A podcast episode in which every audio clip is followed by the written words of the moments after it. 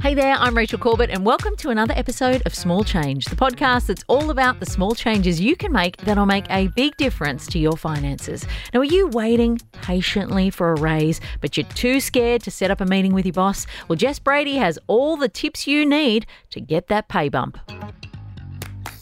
Is it time to ask for a raise? Now, what I often find is people want a pay rise Everyone wants a pay rise, but they like to pitch it because they really need it. And whilst you may really need it, that's not, in my experience, how you need to ask for one.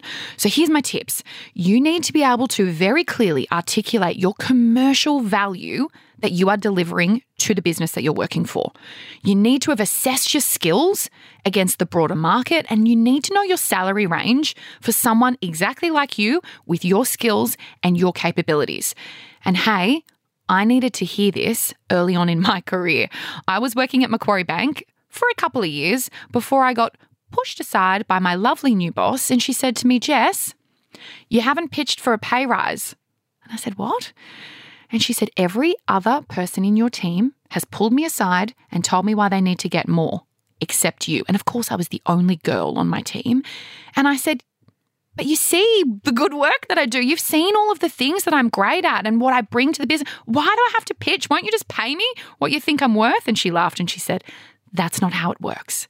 You got to put some time in my diary and you've got to come ready to tell me why you should be getting more.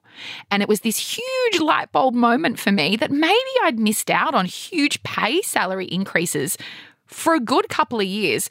And let me tell you, this could add up to tens of thousands of dollars that you could be making in extra salary just by articulating why you are worth more.